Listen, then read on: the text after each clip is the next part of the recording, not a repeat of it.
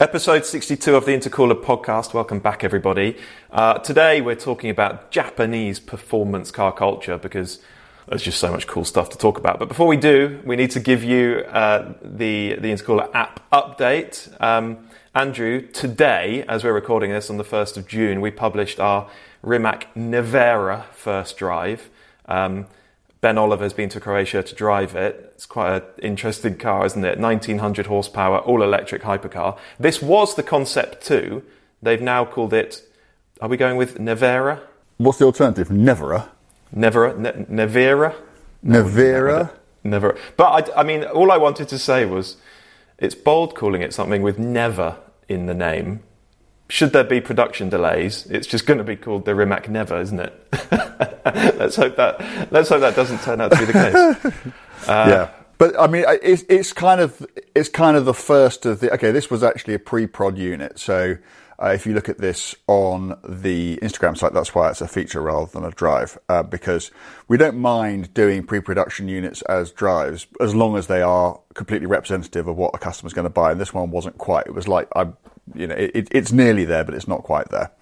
Um, so when Dan I drives a completely finished car, we'll do that as a formal drive. Um, but it, nevertheless, it is, you know, it's kind of, it's the first of those, uh, certainly that we featured, um, you know, near 2000 horsepower electric hypercars.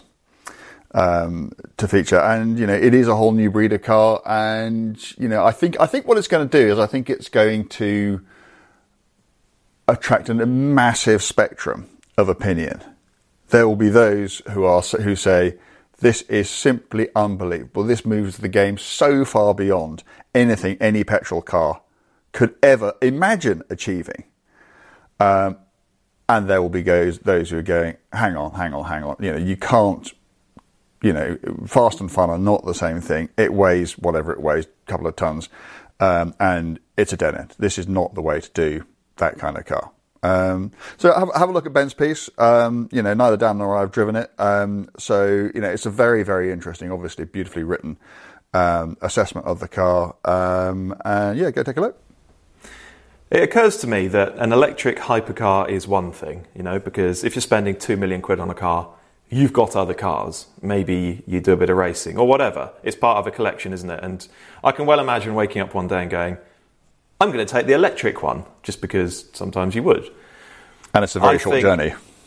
I think it's a, I think it's um, a quite different matter when we're talking about an electric Lotus or an electric Boxster or A110 or something, because that's very probably some, someone's only car, and it might be the only car they ever have access to. Yes. And so to sort of gladly forego a combustion engine and a manual gearbox um, it, those cars are going to have to be really special, aren't they? They are, and you know, and and the problem also with those cars, uh, exactly with the you know the Alpines and the Lotus and that sort of thing, they can't not be light. Um, so, but the, but that is where you know it's fine if you've got you know a Rimac or a Pininfarina or a, a, Lotus, you know, because as you say they're going to be part of a collection. They're certainly not going to be anybody's you know daily driver or anything. So you can be very selective about how they about how you use them. But if it's going to be, you know, something like you know a Lotus Elise, you know, that's going to be a car you're going to want to have to do distances in. Well, to do a distance, you need a big battery. So they are betting the farm on the recharging network, aren't they? Because if that's not there, then how are we going to how are you going to use these cars? And if you talk to the likes of Rimac and Pininfarina, they say that they're adamant that the big battery route is the correct one for now because people want the range, they want the usability. The charge infrastructure really isn't there yet. Um, and so, even though their cars are heavy, they're adamant that they've chosen the right route. It's it's it's interesting, isn't it? Even within the the sort of electric car world, there's a VHS Betamax thing going on there is. big battery, and, and, small battery. And then look at it the other way around. Let us suppose the charging infrastructure does turn up and it turns up very quickly. And everybody else is, instead of doing two ton cars, they're able to do, I don't know, 1400 kilo cars. What are these two ton things going to look like? They're just going to look like dinosaurs, aren't they? They're just going to look like these huge, enormous monstrosities that, you know, once roamed the world when the world was a rather different place to the one that it is now. Mm, interesting. Don't know. I mean, I mean, I mean, I do have so much sympathy because, I mean, the truth is nobody knows. Nobody knows what's going to be available and when. And how much it's going to cost and how well it's going to work. And so all these guys, they can say, well, you know, we know it's going to be like this. Nobody knows. Everybody is taking a punt. And there'll be some people who go there, some people who go there, and some people go, eh, I'm going to go in the middle. Um, and who knows who's going to be right? Um, I mean, I, I, actually, I take the, I take the view that actually I think you have to trust in the, in the infrastructure because fundamentally, you have to focus on the product. And, you know, a light car is a better car from a driving point of view. And I think you just have to back the ability to get the charging infrastructure in place because ultimately, if you don't do that, what you're looking at is a fundamental, you, you're always pre-engineering a fundamental flaw into your car in that it will just be heavy, which for the sorts of cars that we're talking about, um, is absolutely what you don't want them to do, particularly because you haven't got anything else, because you haven't got a gearbox and you haven't got an internal combustion engine and yada, yada, yada. Mm. This one's going to ramble on and on, isn't it? It is. We'll see how it plays out. Um, okay, so yeah, that's that review of the Rimac is now on the app. Um, there's a shorter version, much much shorter version on the Instagram site. If you want the full thing, just go and check out the app. If you haven't downloaded it, do. You can download it for free. Start your subscription for free. You get a, a free one month trial. It's very easy to cancel if you don't want to carry on. Just give us a go. Um, we think that lots and lots of you have downloaded the app. We can see the data. Many of you have subscribed as well. So to all of you, thank you so much. It's it's been a really encouraging first month and a bit. Um, and we've got some big, big improvements coming and lots more great stuff. So thank you for joining us. And if you haven't already, why not do so now? It's, I mean, I've, I've made this point on Twitter before. It's a pint of beer. And if you don't like the taste, you can send it back immediately. And they'll yeah. give you money. I mean, it's, it's a pint of beer a month. Um, and you know, obviously, we think it's we think it's worth it. But you know, if you go and look at, we went through 500 ratings and reviews on the uh, Apple and Google stores over the weekend, um, and we are rating 5.0 on both. And you can't do better than that. This sounds terribly big-headed, doesn't it? But I'm just trying, to. I mean, but the thing is, we haven't got the resources to go and you know buy an audience, um, and so really, and, and also we just think it's better that we talk to you guys about this and we tell you um, how things are rather than trying to sort of dress it up some other way. Um, and, and, we just hope, I guess, that you just think it's worth having a look at because there is there is literally no downside. If you don't like it, just go into the settings on your telephone and get rid of it. It's that simple. And if you do, then you know maybe you'll come and join us. Anyway, enough of the uh, enough of the of the heavy sell. Um, we just hope you like it. Yeah, well, exactly what he said. Um, okay, but this week we are actually talking about Japanese performance cars, and I've been wondering, in preparation for this over the weekend, is there an essential nature or an essential character to a typical Japanese performance car? And I started thinking that, well, yes, there is. They very often have high revving engines, they're relatively light, modest power, quite live wire handling. And that's true to an extent. But then there are so many contradictions to that. Uh, you think about GTRs, you think about Supras, Evos, and Imprezas. Um, and then I realized that actually, when you look at it closely, there's so much variety in Japanese performance cars. But I, I think there is a common thread. And I no, think I, that I thread. Think, I think you're right. There is. But go on. Let's let's hear what you think it is. Okay. I just I just think it is dedication to engineering, mm. to proper stuff. You know, all those cars. You know, if you're if you look at you know a Nissan GTR, which which to be honest is not particularly my my kind of car, um, or I don't know, you know, a, a Honda S800 from the 1960s with, you know, a twin cam engine, you know, 800cc twin cam engine which revs to 8,500 revs in the 1960s. I mean, what do those cars have in common? I mean, you look at them on paper, they couldn't be more different. But in fact, they are both just amazingly engineered things. They're both just trying to do stuff that's really, really difficult to do because they can. And I think more than anything else, um, when I think of almost all good Japanese performance, sporting, fun, interesting cars. I just think of the passion that's behind them. I just think, you know, that that nation is, they are as crazy about cars as anybody. Um, you know, every bit as nuts as us or the Italians. Um, and they just love to demonstrate it. And they demonstrate it through these exquisitely engineered machines. And it doesn't really matter whether you're talking about, I don't know, a Civic Type R or, you know, an original Honda NSX. You know, they're just beautifully done things, aren't they? You're right. It's it's that focus on the quality of the engineering, attention to detail, but also unusual engineering. Um, and there are just so many examples. One is the, the R35 Nissan GTR, as you've mentioned, front engined, transaxle, four wheel drive. So it has to send the power backwards to the gearbox to send it forwards again to the front axle. and it's just, you know, that sort of solution. It's, it's so sort of quintessentially Japanese. I love it. It's just, it's so interesting, so much interesting engineering going on.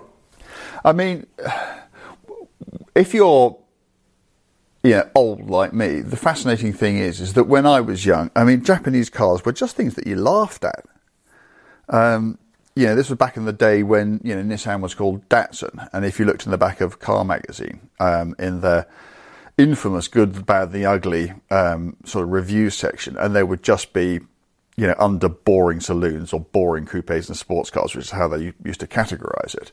Um, you could just read the most trenchant criticism. I mean, you know, some comments which were which are just plain rude, and we just used to laugh at you know uh, you know Datsuns and Toyotas and and, and, and all this, what we considered to be absolute rubbish because they were just cheap, they felt a bit, um, and they were terrible to drive.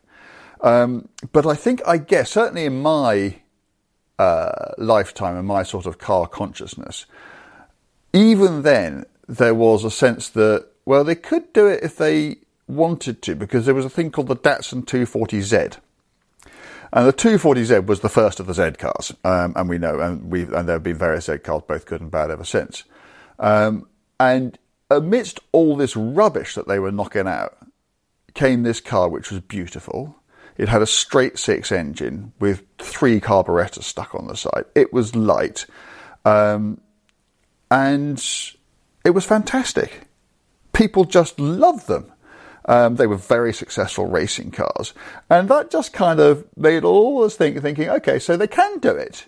So what's it going to be like when they actually choose to do it? When they all start to do it? And I think that they all started to really, really get going and start producing some amazing things. Uh, about what would it be, thirty years ago, a bit more. So, yeah, the MX-5. Can we just talk about the MX-5 for a bit? Absolutely. You know, I, did, I, I did the first MX5 uh, road test in the UK. That was the Autocars um, road test on the car, and I can just remember thinking, "Oh shit, it's all over. This is the best thing of its kind there has ever been. It's kind of a Lotus Elan without any of the drawbacks.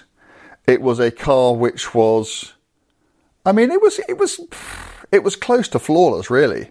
when that thing first turned up, I mean, I can remember driving it. So, I mean, it had a beautiful little twin cam engine, rear drive, the the gearbox.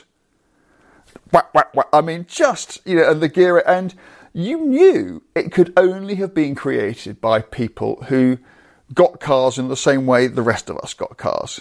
Totally passionate, because you can't synthesize that. You can't just think, you know, if you're not really, really into it, you just make a different kind of car because you wouldn't understand.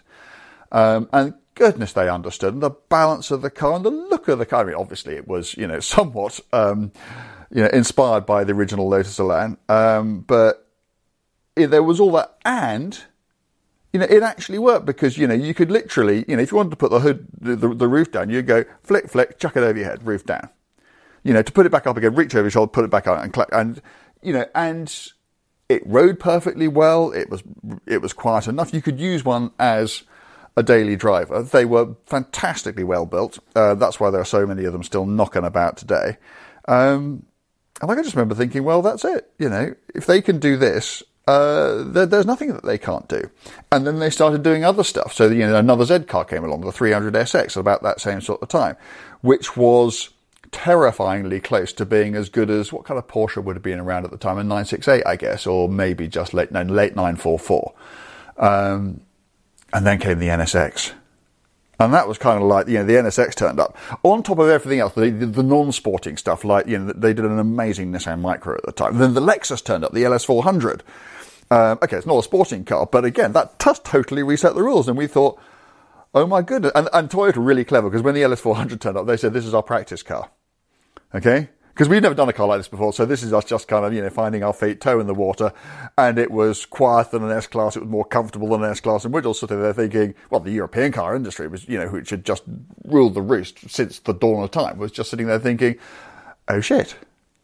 Um, of course, it didn't turn out to be their practice car. In many ways, it's you know it's arguably when that LS400 was new, it was the best car of its type that had ever been made, and I don't think the Lexus made a better one since. But then the NSX. The NSX! I mean, when you drive a Ferrari today and you think this is absolutely amazing, part of the reason for that is the NSX. If you think about what Ferrari had at the time that the NSX came out, they had the Mondial, they had the Testarossa, and they had the 348 unquestionably the most rubbish lineup of cars Ferrari has ever had in its entire history. Just as an aside, and I, am I, sorry, I'm sorry, I, I I'm don't want to break your I? flow. No, no, I don't want to break your flow at all. This, this is good stuff. But what's a Mond- Mondial like to drive? Uh, actually, actually, I quite like Mondials. Um, not very quick, um, but because they had a longer wheelbase, um, you know, those the two seaters at the the, the, the the thing that people just don't say these days is that you know 308s and 328s and 348s in particularly were really tricky cars. Really difficult to drive on the limit, and the Mondial wasn't. But it was a bit softer and it had a longer wheelbase, so you could, you know, and and like I do quite like a Mondial. Uh, you've got to get the right one, so you've got to get the one in the middle because the early ones are the, the three litre cars are just can't get out of their own way; they're so slow. And the 3.4 litre cars had that horrible transverse gearbox in it, which didn't work. So you've got to get a 3.2. Um, but a 3.2 Mondial's, good value today. Um, yeah, Good. Okay. Well, not, I- I mean, not a good car, but quite a No. quite, quite, quite a likable car. Okay, Anyway, right. sorry, I, I, I was back to my yes, I was extemporising well, on the well, you, you were saying that you were saying that Ferrari had a fairly ropey lineup of cars at that time. the most ropey lineup of cars that they have ever had. Um, I can remember doing a group test with an NSX, a 911 Turbo, and an Esprit, and a 348. Um, and the NSX won, and the Ferrari came last. And that to me was uh, that was kind of a bit of a red letter day. That was just like, oh my goodness! Uh, and you could just see how complacent Ferrari had come, um, how they'd been, you know, how long they'd rested on their laurels and just thought, well, that's good enough because we're Ferrari. Then the NSX turns up um, with that incredible V6 engine and that amazing gearbox. Um, and it was light. It was all aluminium. It had all aluminium suspension. It was, you know, it was. They built a factory to build it. It was just beautiful, and you and you could just see the guys in Maranello looking at that thing, going, "Actually, maybe it's not okay to build cars like this anymore." Um, and you know, in a heartbeat, it seemed the 348 had been turned into the 355, and suddenly, ah, okay, that's how good this car could have been because the 355 is a facelifted 348, and there has never in the history of the car been a more successful facelift than that. And that's Ferrari actually going, oh, okay, we better stop mucking about now. And then suddenly they come up with the 456. Um, and, you know, and, and, and, and the Testarossa becomes a 512 TR. You know, these things are, you know, are not coincidences that all this stuff happened straight after the NSX came out. Um, you know, Ferrari would never ever say that the NSX was the biggest boot up the arse that we've ever had. But that is how I have always read it. And if you look at the chronology where Ferrari was before and after the NSX, and that set Ferrari on a direct course to where they are today. Which is why I say when you drive a Ferrari today and you think, my God, this is a good car, a tiny bit of that, if you link it right back, I'm sure it would have happened anyway. Um, but the catalyst for the conversion of Ferrari, I believe, was the NSX. Oh, that's interesting. Sorry. It's a hell of a legacy. prattle, on isn't a, it? I, I prattle on a bit too long about that, but No. this stuff matters. It matters to me because you know, you know, I was I was around at the time, and I can just remember the sort of you know all those sharp intakes of breath um, when it first turned up. Because you know, it, I, I think some people had driven it in Japan. We certainly hadn't, um, and you know, there, there sound it seemed to me to be a lot of hot air spoken about this car. Uh, and then, you know, we, Autocar, we were, you know, the impartial arbiters, all these things, and we'd really see this car for what it was. And it came in and we just thought, oh, no, it really is that It's that good. it really is that good. That's great. Um, so I, I, we'll come back to the NSX. I just want to talk a bit more about the MX-5 um, because basically the principles that underpin that car are just right for a, a little roadster. They're just they've just always been right. And I, I remember speaking to a Japanese MX-5 engineer. Um, during the launch of the fourth generation model, so the current one. Uh, this must have been 2016, I think. Um, and he was explaining that his favourite version of that new car was the basic one with the smaller engine, tiny diddy little anti roll bars, and no LSD. And he was saying that it's because when you're, you go around a corner, you put your foot down, and as you're exiting, if the inside if you've applied too much throttle, you feel the inside rear wheel just spin, just go, um, and the car won't slide or anything. You'll just feel that go, just break traction. And then he said that he loves that instant feedback, that moment of rotation of the tyre, and you know straight away that your driving was wrong. And he said that that's the, the buzz that he gets out of driving. And I thought, okay, actually, that's not how I enjoy driving. Um, but I just sort of reflect on that now, and I think, I don't think you'd ever hear that from a European car engineer or from an American car engineer. I think that is a, a sort of uniquely Japanese perspective about delicacy and poise and. Yeah, I mean, it, well, actually, I, it's a slightly and I think this is a very, uh, I think this shows how, you know, the Japanese honour, I mean, particularly Lotus in particular. I, I, mean, that is, you know, that, that, that, that has been a sort of slightly Lotus perspective, hasn't it? I mean, I've never heard anyone at Lotus express it in terms of what you're talking about, about the wheels spinning up, but, you know, there is a good argument to say that a low powered car, uh, uh, you know, a, a, a limited slip differential actually, you know, causes more problems than it solves. Because if you haven't got the power to go, you know, sliding it about on the power. Yeah, what's um, it for? But, and, and, and actually, all, all it really serves to do is make the car understeer a bit more and, and upset the balance of the car. Um, but it's it's great that they are sitting there thinking about this stuff, isn't it? Well, so what what I yeah what I think is that you and I often talk about on this podcast we talk about cars that are fun to drive at sensible road speeds and how that seems to be getting eroded more and more. But I don't know. Perhaps it's. I mean, there there are others, of course, but maybe it'll be the Japanese car industry that understands that more than any other, and that celebrates the kind of car that you can drive enthusiastically on the road without taking huge liberties. Yeah. And I, and I think that you know, at this massive crossroads, you know, at the time of quite clearly the most significant change in the motor industry, I probably think that there's ever been, certainly within my lifetime. Uh, I think that there will be opportunities for really, really clever, intelligent engineering solutions. I don't know what they are. Um, and you know, if I was going to back anybody to come up with them, I'd back I, I, I'd, I'd, back the Japanese because you know we, we, we have seen them do it before. Uh, They're so experimental, aren't they? Yeah, yeah. You know, they'll have a crack at it. Uh, just go, going back to the MX-5, um, I think if you wanted to just illustrate as clearly as possible just how good that car is, just how amazing it was then and remains today, just look at, you know, you would think, wouldn't you, that if somebody came up with a really, really good concept for a car, uh, and we've seen this happen, you know, almost every time somebody comes up with a new kind of car or a kind of car that we haven't seen from everybody else then piles in. All the car manufacturers think, right, we'll have a slice of that pie. In we go. They never did you know, there was, you know, there was, you know, there was the Alfa Spider and the Fiat Barchetta and the, you know, and the last of the Toyota MR2s and all MGF. these sorts, and MGF, um, and they all sort of came along and they, you know, they had a bit of a sniff about and they had a look and then they went away again. You know, that is the car for the, for 30 years. That car has had really no significant opposition. And that is as good a measure as you will find of just how good it is because it's become it's not just a sort of a sub brand, which it is. It's become a, class by itself, to which there is there are effectively no more points of entry because it is just. You know, it's not a Lotus Elise because it's much more usable than that, and it's much more affordable than that.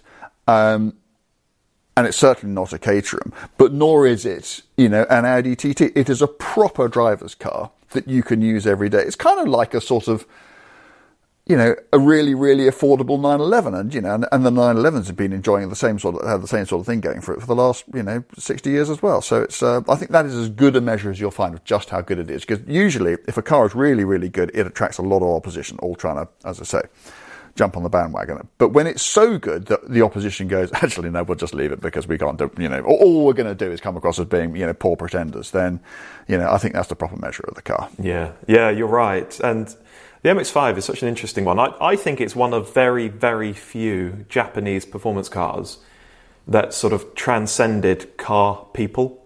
Um, I think there are plenty of MX5 drivers who are not petrol heads, who are not car lovers. They just like a convertible, sporty little car. Yeah. Um, and That works. I, that works and is affordable. And I, th- I think the, the point that I was going to make is that for the most part, MX5 aside, Japanese cars are really car lovers' cars. Yeah. Right? If you you don't normally buy a Japanese performance car for status or to show off wealth or to whatever else.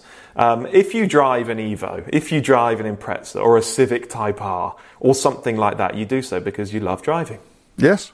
And actually, when they try to sell um, cars, you know, at the sort of elevated price um, that you need to, be, to get into that sort of prestige premium, you know, they tend not, you know, the NSX, which we've been, you know, waxing lyrical about, um, it didn't do very well at all.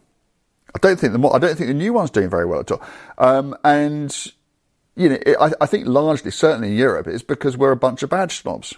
Um, and, you know, there will be people who would buy, you know, an Audi TT who wouldn't look at, you know, a Japanese, we wouldn't look at a GT86 BRZ, yeah, yeah. um, or a BRZ because, you know, it's better to drive, so what? That's something they, they, they, they don't require. But you'd have to explain to your neighbour why you turned up in a Toyota or a Subaru instead of an Audi.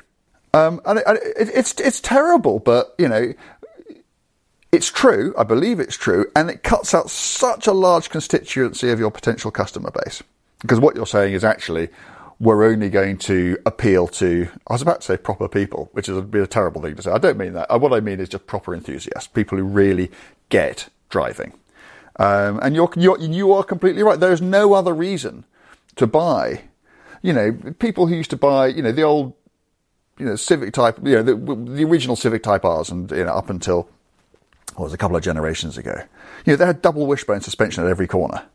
You know, everybody else has struts at the front and the beam at the back. And Honda go, no, we're going to have double wishbones on ours, and we're going to have an engine which goes to eight and a half thousand revs, and you know, and you're not going to care about that. Um, you know, when you can buy an, I don't know, an Audi A3 or a 1 Series or even a Golf GTI because they have status. They have, they say something about you.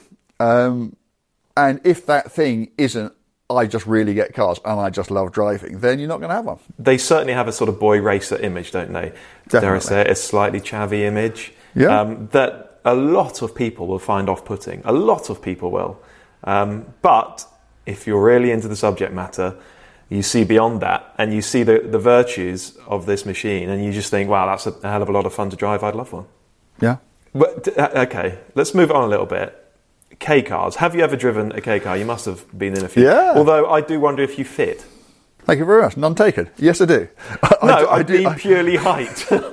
yes. Uh, yeah, I've driven. What have I driven? I can't remember. Although I've driven a Figaro. I've driven a Cappuccino. I, I okay. Yeah, I look ridiculous in them because I'm six foot three.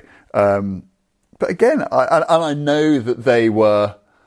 Uh, we ought to have had Joe on there, shouldn't we? We ought to have had Joe, um, our, our, our engineer, because she's she's she's got a cappuccino and she loves all this stuff. Um, so sorry, Joe, you really should have been on this podca- podcast and you could have explained the culture far better than either. either well, actually, no. I, I- think we need to get her to write something about K cars and We in, in defence of the K car and why they're brilliant because Yeah. they are interesting little machines. They are, and, and what what interests me, I guess, most about them is they're not machines that people just thought, oh, here's a cool kind of car, let's do one of these. They are cars which only came about because of a set of regulations. You know, they came about for the most tedious of reasons. You know, the authorities said, you know, if you want to have this kind, I can't remember what it is, it's a tax break or something. Uh, you know, that that your car can't be more than a certain length and you know, have a certain engine size uh, because they wanted. I think what they wanted was really small, boring cars. And the Japanese, in their own inimitable way, thought, okay, that sounds like a challenge. Let's see how much fun we can have with this. And they just came up with these ridiculous cars, uh, which and I, I just found them charming. Really, really charming, lovely things. Uh, I haven't driven one for a long, long time, but um, yeah, I mean, what's not to like? I'd like they're to have a light, go. they're high, they've got great technology in them. They're different. They look cool. Um, you know, compared to any number of you know tedious, dull you know, hatchbacks and stuff. Um, yeah, cool. Little 660cc engines, weren't they, with turbos? Um, And actually, you look at them, and okay, they're tiny, they're light, they've got small engines. Um, those principles are actually more relevant now than when the K car regulations came in, particularly if you're in in the city. Um, we should all be driving, if you live in a city, smaller cars that take up less room that emit yes, less. I mean, absolutely. Yeah, it's yeah, just they continue to be relevant even now, don't they? Um, now, so the the Japanese car industry produces hot hatches by the bucket load and little sports coupes and roadsters and bigger sports cars uh, and four wheel drive rally replicas, uh, maybe not so much now as it used to, and big, powerful, thumping coupes like the GTR. But there have only been a small number of supercars. Um, and we've mentioned the NSX, uh, and there is, of course, the current one. There's the LFA. Uh, oh. right, sorry, back to sorry. That. sorry, come back to that. That response says a lot, doesn't it? Um, but what, so very, very few uh, sort of six-figure um, supercars, and I wonder why that is. I suppose it's because mostly the brands are mainstream. Um, and they have their, their sort of upmarket offshoots, don't they? But yeah, I think it comes to it comes back down to what I was saying about snob value. I just think those cars are really, really difficult to sell, and I think that you know Honda um, have shown, I think, over, over both cars that you know you can make. Okay, I'm not a fan of the current NSX. Um, it's just, I mean, you know, I think that I think that I think the current NSX shows that you can take that principle and you can just run too far with it. It is so overladen with engineering and technology. Um, it's done the one thing that an NSX should never do, and it got to, and it's just got too heavy. I think it's like a sort of 1750 kilo car, isn't it? Um, it weighs a thick end of half a ton more than the old NSX. Um, and I don't care that it's got four electric motors and it's four wheel drive and it's got 800 gears or, or, whatever. You know, I just care about what it's like to drive. Uh, but fundamentally, I'm afraid, even if that car had been as good today as the old one was 30 years ago, I genuinely think they would still have struggled to sell it. Because, you know, again, it's exactly what I was talking about. Um, you got to turn up in a Honda um, when your mates drive Porsches and Ferraris. And, to me, it's really, really sad that those that is a decision making process, but it undoubtedly is, um, and that you might forego all that engineering excellence um, because you just care more about the badge on the front of it and actually have a worse car, which you could well do. I'm not saying that specifically about the current NSX, um, obviously, but you know, in the past and possibly again in the future, you could, you know, people will be choosing a car that is not as good, not as good for them, just because they're a bit iffy about the badge on the, you know, on the nose of the alternative. Shame. It is a pity, yeah. It is a pity, and that, and that probably explains why uh, the Japanese industry has produced so few of those very high end cars. Um, although, okay, let's just do a couple of minutes on the LFA because I've never driven one. The closest I've come was chasing Jethro, Jethro Bovingdon through North Wales in one. He was he was driving the LFA. I was in something I can't remember, but it was fast enough to keep up. Um, and all I remember and you, and you can't sound. remember. It's fast enough to keep up with LFA, and you can't remember what it is. I can't remember what it was, um, and it, I, I, maybe because it doesn't matter what I was driving because I was chasing an LFA, and Could when that thing it? accelerates, yeah, the sound, it's unbelievable. Uh, that V10, it was a Yamaha V10, wasn't it? And It was a Yamaha V10. Yeah. Just sublime. I yeah I, I I just get all giddy when I think about the LFA. Um, I know the car was hideously late. I know that they lost a packet on every single one of them. I mean, it was a crazy project, really. Um, but it was one of, and I think it is, it remains one of the very, very finest road cars I've ever driven. Um, when they did the Nurburgring edition, I mean, talk about the, talk about total insanity. When they did the Nurburgring edition, they invited a small number of journalists to, funnily enough, the Nurburgring. Um, and we were waiting around for the usual briefings, all the form fillings, all the disclaimers, and then we were expected to be told, uh, okay, fine, so you, here's the instructor that's going to sit in your car, or here's the really slow car you're going to have to follow. And we were just waiting around. Um, and eventually I went up and said to someone and said, well, what's the form? And they went, well, there's the car, there's the track, off you go. I mean, it was just, they just put us in LFAs and they gave us the Nordschleife. This wasn't the, you know, the little modern thing, um, which they'd hired exclusively and just said, go and fill your boots. And if you wanted to, and, and if you wanted to follow something, they had some GT3 spec N24 something or other there, which was the only other car they had which wasn't an LFA, which was quick enough um, to go fast enough so that you could follow it meaningfully in an LFA. And I don't think many of us did. I think we just went and spent a day just arsing around on the Nordschleife in LFA. I just can't believe we, we, we, we did that. There was no piece of paper that we signed. We were no, no, one said, you know, no one wagged the finger at us and said, you know, no one even said, just be a bit careful or, you know, would you mind bringing it back? We just went off and just behaved like idiots for a day in these cars. And, you know, I certainly wasn't aware of, I don't know how long they, ran the program for. It might have only been a one day program. I can't remember. But, you know, certainly on the day I was there, they all came back and we just had, you know, I can just remember going down the straight and just hearing this engine going, wah, and just watching the speed build and, and that handled so well. And it was such an intimate and involving and just brilliant experience. Um, yeah, with possibly the best engine that's ever gone on a road car. I, I, might take some convincing that there's ever been a better road car engine than that. Wow, big call. Mm, um, big call. Okay, but tell me about the gearbox. I mean, in that environment, fine you know, if you're going to go out and poodle around the world, around the roads, I mean, and also I think it is the kind of car that you do make a few allowances for. The gearbox wasn't great, and yes, I'm sure if you went and drove it through heavy traffic in central London, it would it, it, it would bug the hell out of you. But it was only, you know, it was just like it's almost like driving a a vintage car uh, without any synchromesh. You know, with all those, if you could drive those sorts of cars, it's just all about timing it correctly and understanding the pauses and where the ratios are and what you have to do between each gear.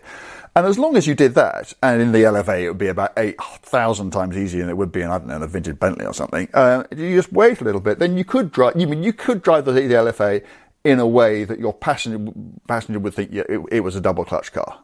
But that would be because you were focusing on it. So it wasn't ideal, but in a car like that, which is an ultimate recreation, which is likely only ever to be driven um, in the right sorts of environments, um, I wouldn't. Yeah, it wasn't great, but you know, pff, what robotized manual gearbox ever was, frankly. Mm. Yeah, not enough to sort of ruin the experience. Clearly, not um, not even close. No. Yeah.